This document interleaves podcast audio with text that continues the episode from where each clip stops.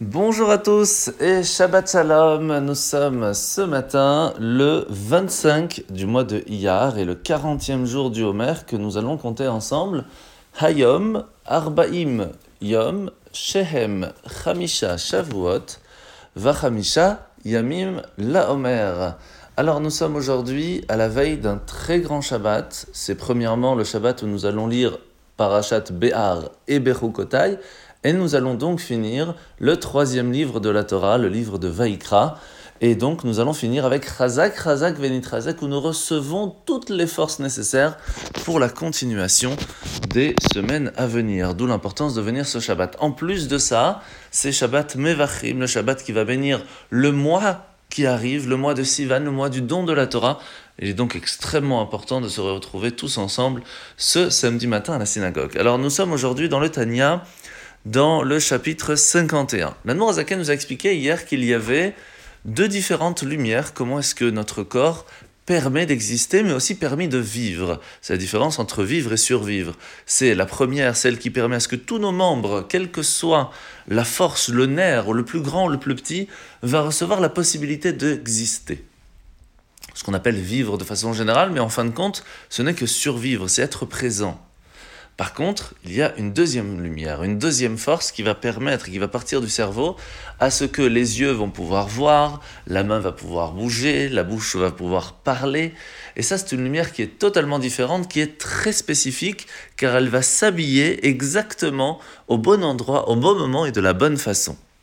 Il faut savoir que le monde aussi fonctionne de cette façon. Hachem a donné à chacun d'entre nous la possibilité d'exister. C'est pour cela que d'une certaine façon, il n'y a aucune différence entre un minéral, un végétal, un animal ou un humain. Mais par contre, il y a une grande différence à ne pas se tromper en pensant que nous venons d'un animal, que nous avons simplement évolué, mais pas du tout. Nous sommes totalement différents, nous avons un libre arbitre, nous avons la possibilité de penser, nous avons aussi la possibilité de recevoir récompense et punition, alors que l'animal, non. On ne va pas se mettre en colère parce qu'un lion, il a mangé un autre animal. C'est sa nature. Mais un, un humain, sa nature, elle doit être travaillée. Nous avons en plus de l'animal une âme. Et c'est cette âme qui va faire toute la différence. Car la lumière que nous avons reçue à ce moment-là, qui va nous permettre de vivre et pas seulement de survivre et de ne suivre que nos instincts, eh bien, c'est là qui va faire toute la différence. Et c'est pour cela que nous avons la possibilité de comprendre à partir de là que ces deux lumières sont en nous. Et c'est pour cela aussi que elles se trouvent spécifiquement dans le cerveau qui va transmettre à tout le corps.